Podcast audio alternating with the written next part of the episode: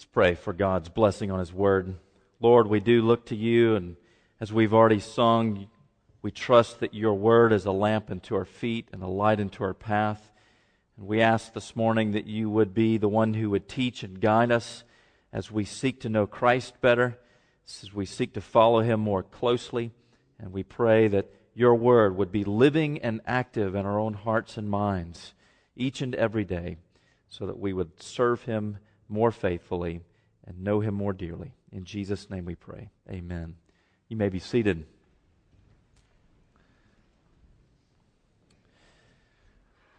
Well, we've started this uh, new brief series on the renewed Christian mind. And last week we talked about how the renewed mind, the person that has a, a new spiritual mind, you might say, is one who actually knows God and is capable of knowing God, the greatest joy of life.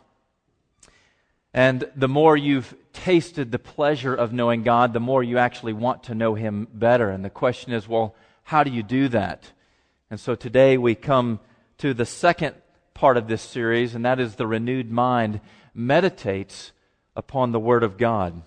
So I'm going to read from Psalm one and then also from Second Timothy chapter three. You'll find Psalm one on page four forty-eight of the Pew Bible, and Second Timothy three, verses fourteen through seventeen on page nine ninety-six of the Pew Bible. Psalm one.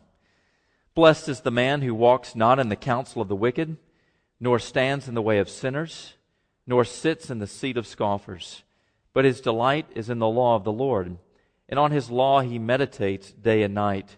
He is like a tree planted by streams of water that yields its fruit in its season, and its leaf does not wither. In all that he does, he prospers. The wicked are not so, but are like chaff that the wind drives away. Therefore the wicked will not stand in the judgment, nor sinners in the congregation of the righteous. For the Lord knows the way of the righteous, but the way of the wicked will perish.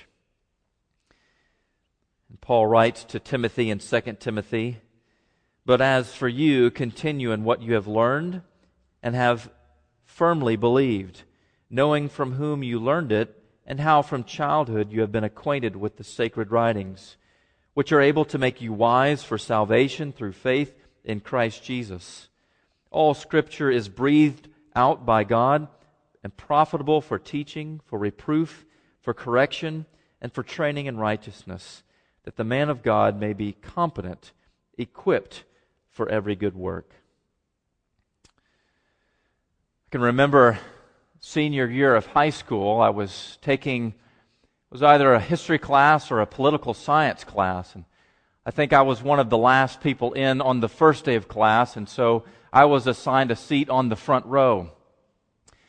And one day, at some point during the semester, as I was listening to the teacher lecture, something caught my eye, and I turned and looked beside me, and the person next to me had their head down on the desk and was asleep. And then I kept turning and looked, and there were other people asleep, and I turned all the way around and realized everybody in the room was asleep except for me.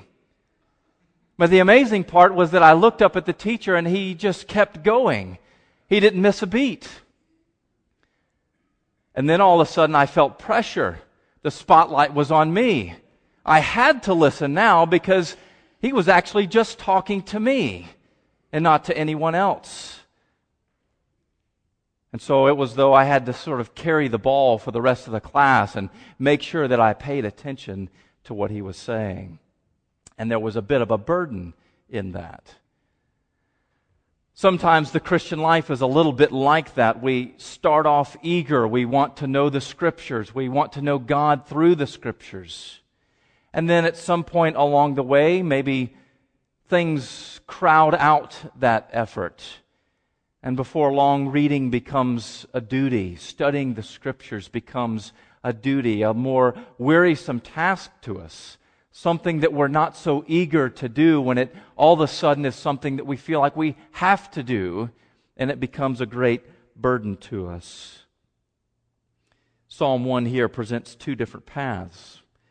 The path of the blessed person, the path of the righteous person, the path that ends in glory, and then also the path that ends in destruction.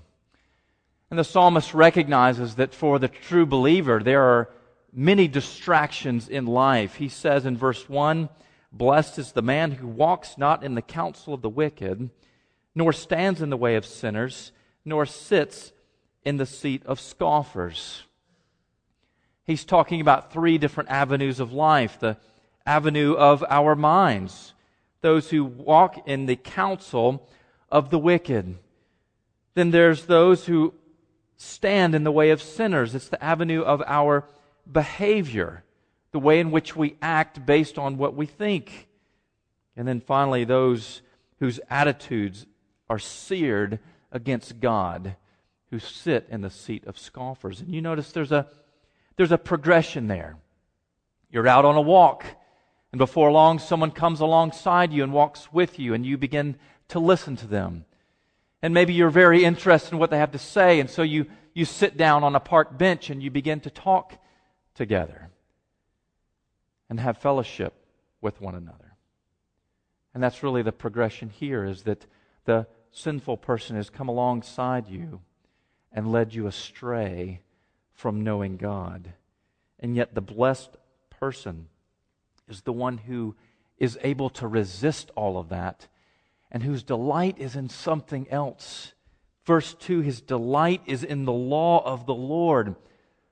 Maybe we ought to say it, in the Word of God. His delight is in the Scriptures, where God reveals Himself to be Lord and Savior.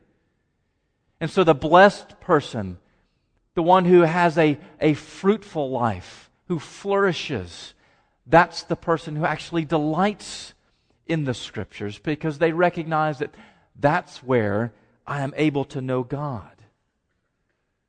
And yet, as I said a few minutes ago, that's oftentimes where Christ begins to get squeezed out of our lives, when the tyranny of the urgent takes over, or when the career path that we have chosen for ourselves all of a sudden begins to crowd out everything else, and this becomes all-consuming in my life, and I must pursue this and, and get rid of all the extraneous things, including Jesus.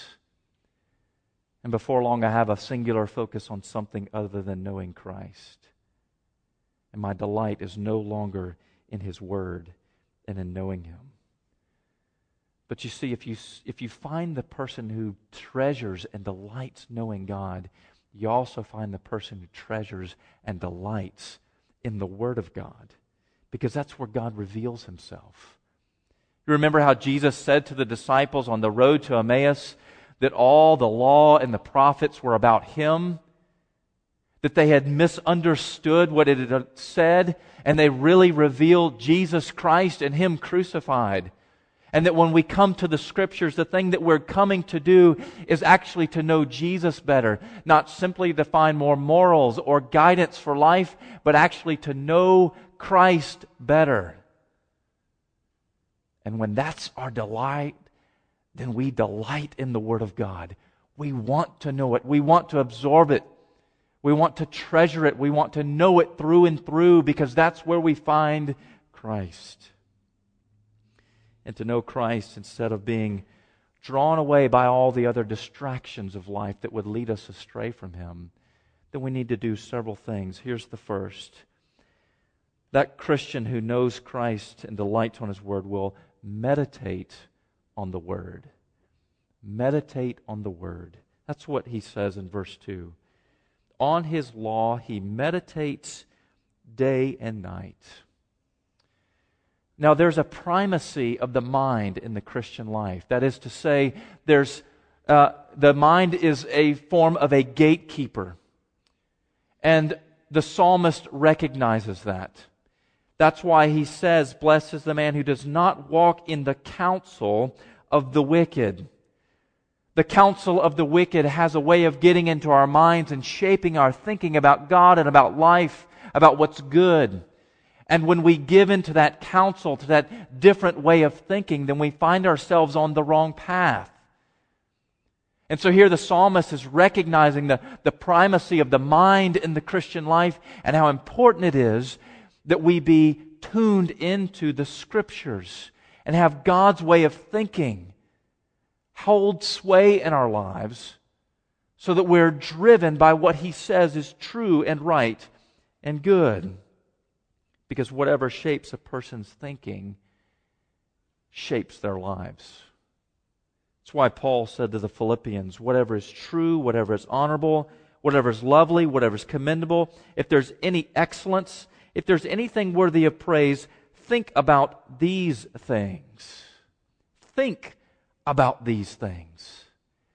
Because it's through the mind that God wants to impress His gospel of grace upon our hearts and write His law upon our lives so that we live for Him when we meditate upon the Word.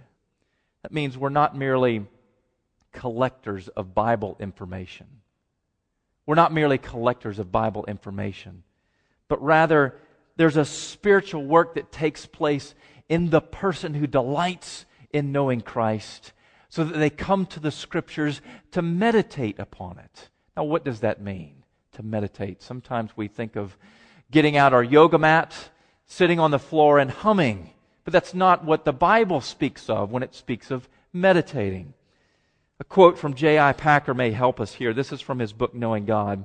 He says, how can we turn our knowledge about God into knowledge of God? That is to say, in knowing God. The rule for doing this is demanding but simple. It is that we turn each truth that we learn about God into matter for meditation before God, leading into prayer and praise to God. Meditation is the activity of calling to mind and thinking over and dwelling on and applying to oneself the various things that one knows about the works and ways and purposes and promises of God. So you're calling to mind the things that you know are true from God's Word. And you're considering those things in light of what is going on in your life, in light of the things that you are facing, in light of the false beliefs that you've had, in light of the directions that you've been going, and you begin to chew on those things. In other words, you're beginning to think in the truth of the Scriptures, thinking it in, turning it over in your mind, wrestling with it at times, like Jacob wrestled with God until God blessed him, examining it from all sides, and making connections and putting things together. Oh, that's what God has been trying to tell me about myself all of these years. That's what He's been trying to tell me about being a father. That's what He's been trying to tell me about living under His sovereign rule for all these years. When we are beginning to think in the truth that God reveals to us about Himself. And then we begin to pray it through. We begin to pray it through and ask for His help and His wisdom and insight so that we begin to contemplate the truth of God's Word in a way that it humbles us. And we actually bow down before Him in prayer, confessing our sins and our frailties and our weaknesses, our need of His grace, and praising Him for who He is, His love and His grace and His mercy towards us.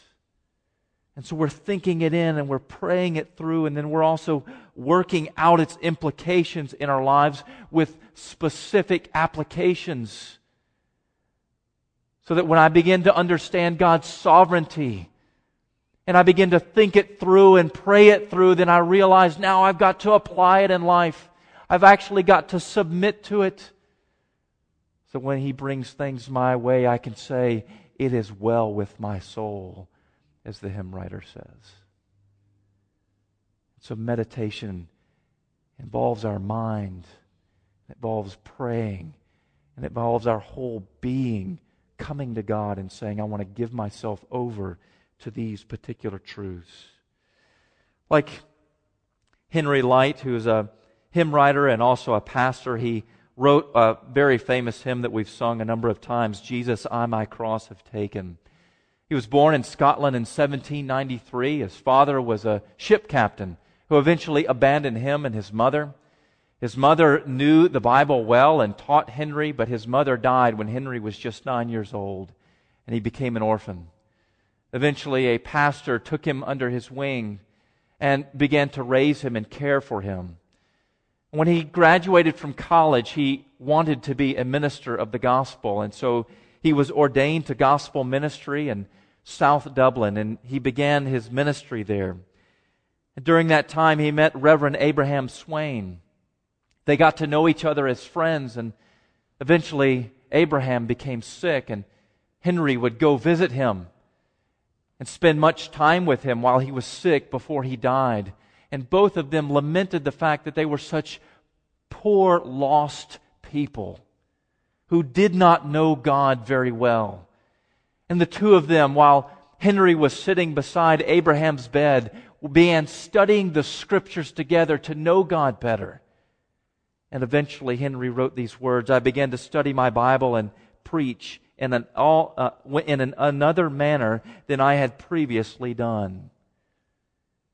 And after his friend had died and Henry had grown to know God better through the Word, he wrote this hymn, "Jesus, I my cross have taken, all to leave and follow Thee, destitute, despised, forsaken, Thou from hence my all shall be." Here's a man who is studying the Word and meditating upon it, and it's having an impact on his heart and life and transforming him so that he could say, "Thou from hence my all shall be. Be everything to me, God." And this is the very kind of life that the Apostle Paul wanted for Timothy. That's why he wrote to him in his very last letter to Timothy, speaking about those who distort the truth and then saying, "But as for you, Timothy, continuing what in, you have learned and have firmly believed, knowing from whom, whom you learned it and how from childhood you have been acquainted with the sacred writings, which are able to make you wise for salvation through Christ Jesus." The Scriptures are able to make you wise for salvation, that you might know Jesus better. And he goes on to say, all Scripture is breathed out by God. That is to say, it's a product of God's work. It's His Word to us. And when we delight in it, all of a sudden we realize God is speaking, and He's speaking to me. Sort of like my history professor, where all of a sudden I'm the one that He is speaking to. And I realize, as Paul says here, that it's profitable for me.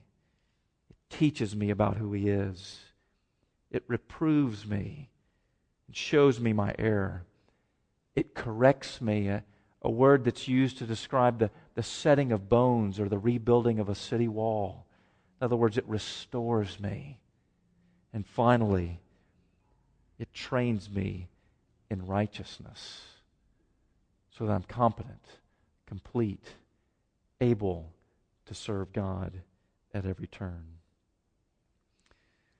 Now, it's a great struggle for us, I think, at times and in various seasons to give ourselves to meditation upon the Word. We we live in a culture of instant success, right? We want things to work, and we want them to work now.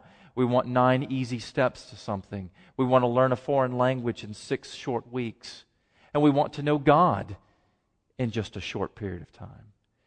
And there's no instant way of being matured in the Christian faith, but rather the consistent and steady work of maturing in the Scriptures. Jesus says, out of the heart flow all of the actions. And it's only when our hearts are saturated, you might say, with the Scriptures that we know actually how to live for Him. Think about the last time that you were in crisis mode, and you had to make a very quick decision. Sometimes we make good and wise decisions, and sometimes we don't. But you see, it's actually because we've spent our lives knowing God in the Scriptures and meditating upon them, chewing on them, and thinking about all the implications of the Word for our lives, that when we get into crisis mode, we actually know what to do, because God's been transforming us from the inside out for all of those years. So here we are called, day and night, he says, to meditate upon the Word. And when that process takes place, then what takes place in verse one goes in a completely different direction, where now I'm walking in the counsel of Jesus. I'm standing on His path, and I'm sitting with Him in fellowship.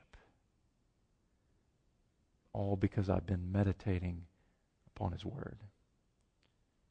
Well, the second two things are much shorter than that, and let me say them very quickly.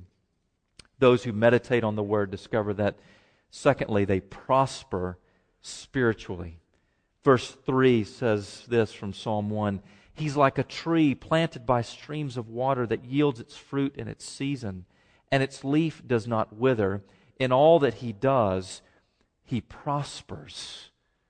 There's a sense of flourishing spiritually, where the leaf does not wither. Now, that does not mean that there are not seasons of drought, but rather to say that when drought comes, this person is able to withstand it.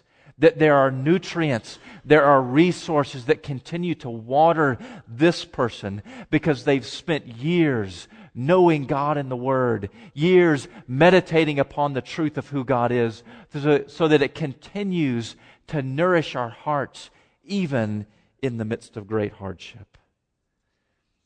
There's a man by the name of Henry Martin who was a missionary in India in the nineteenth century, and when he sailed away from England, he sailed away from the love of his life. And when he was on the ship, he thought about how he was being cut off from all of his friends, from his beloved, from all the hopes that he would have for a comfortable life. He was leaving all of that behind. And over time, he, at various seasons, went through various times of difficulty, where life was hard, where he faced trials of many kinds, as James tells us in James chapter one. But every time he would come back to God and what he knew of God, and he says this, "I took it as my portion from God. All those various trials I am bound to consider and receive as the fruits of divine wisdom and love towards me." Now here's a man who's able to meditate on the Word in such a way that he recognizes that all these things that I'm going through are the product of infinite wisdom and divine love towards me. So that even in this circumstance, I prosper spiritually. I am nourished and I do not wither away. Think about all the figures in the Bible who did this. Think about Daniel in the lion's den, or going into the great furnace and still being nourished and prospering spiritually. Think about Paul in the Philippian jail. What was he doing when the earth shook? There was a great earthquake and the jailer came in. Paul and his friends were singing hymns and praising God. Or think about when Paul was in Rome writing to the Philippians, and he was under house arrest, and he said to the Philippians, "I want you to know this, that what has happened to me has really happened to advance the gospel." He's putting the truth to work so that what he knows about God's providence, what he knows about God's infinite wisdom, what he knows about God's sanctifying mercies and love, what he knows about how God uses trials, all of those things come to bear upon him, and he's able to think about them in such a way that now I'm able to prosper in the midst of great struggle, so that my leaf does not wither. And ultimately, it leads to this, and this is the final thing. Those whose life is built on the Word and prosper spiritually, they enjoy the presence of God. Verses five and six here say this, "Therefore the wicked will not stand in the judgment, nor sinners in the congregation of the righteous. For the Lord knows the way of the righteous, but the way of the wicked will perish." That is to say, those who do not know Christ in faith, who, who live for themselves, will never be welcomed in God's presence. But what it says here for the righteous person, for the person who trusts Jesus, for the person who delights in His Word and meditates upon it, You see, that person is known by God, for the Lord knows the way of the righteous. That doesn't mean that God simply knows what path you're on, but it rather means that He knows it intimately. He's there with you.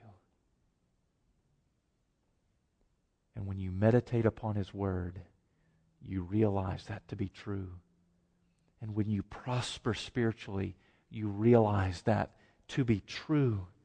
So that you could say with the psalmist in Psalm one thirty-nine, "Where shall I go from your spirit, or where shall I flee from your presence? If I ascend to heaven, you are there. If I make my bed in, in Sheol," that's the place of death, "you are there." And God is there.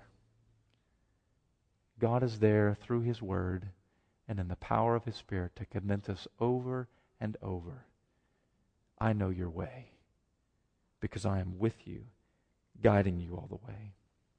It's what the psalmist Asaph says in Psalm seventy-three. I am continually with you. You hold my right hand. You guide me with your counsel.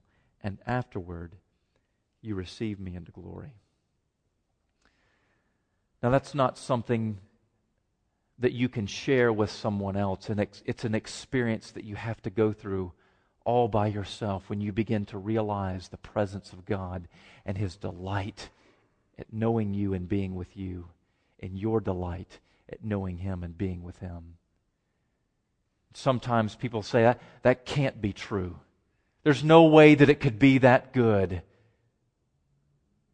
And yet the person of Psalm one, this blessed person who lives this flourishing life, says, yes, it is that good. If only you would give yourself to God. If only you would take delight in knowing Him and His Word and meditate upon who He is.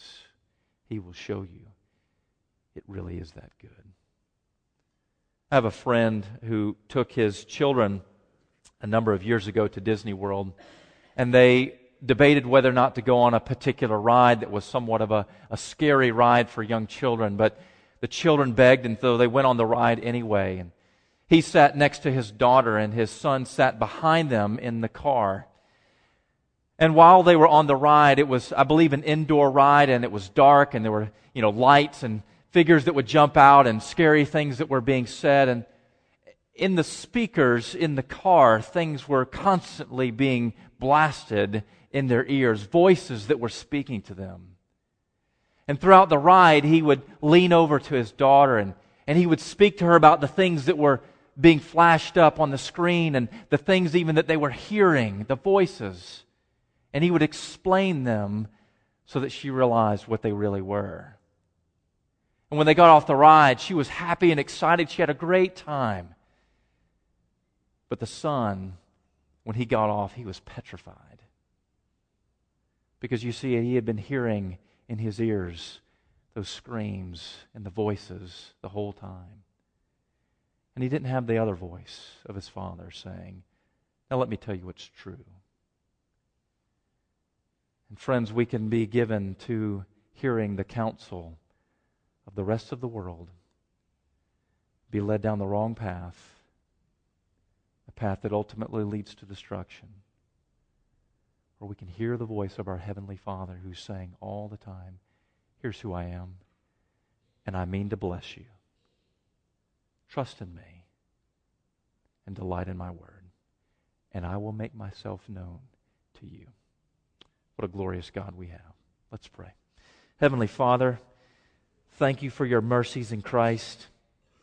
Lord, we pray that we would be a people who delight in them so much that we meditate upon your word, that we take it all in, and that you give us grace to receive it well. In Jesus' name we pray. Amen.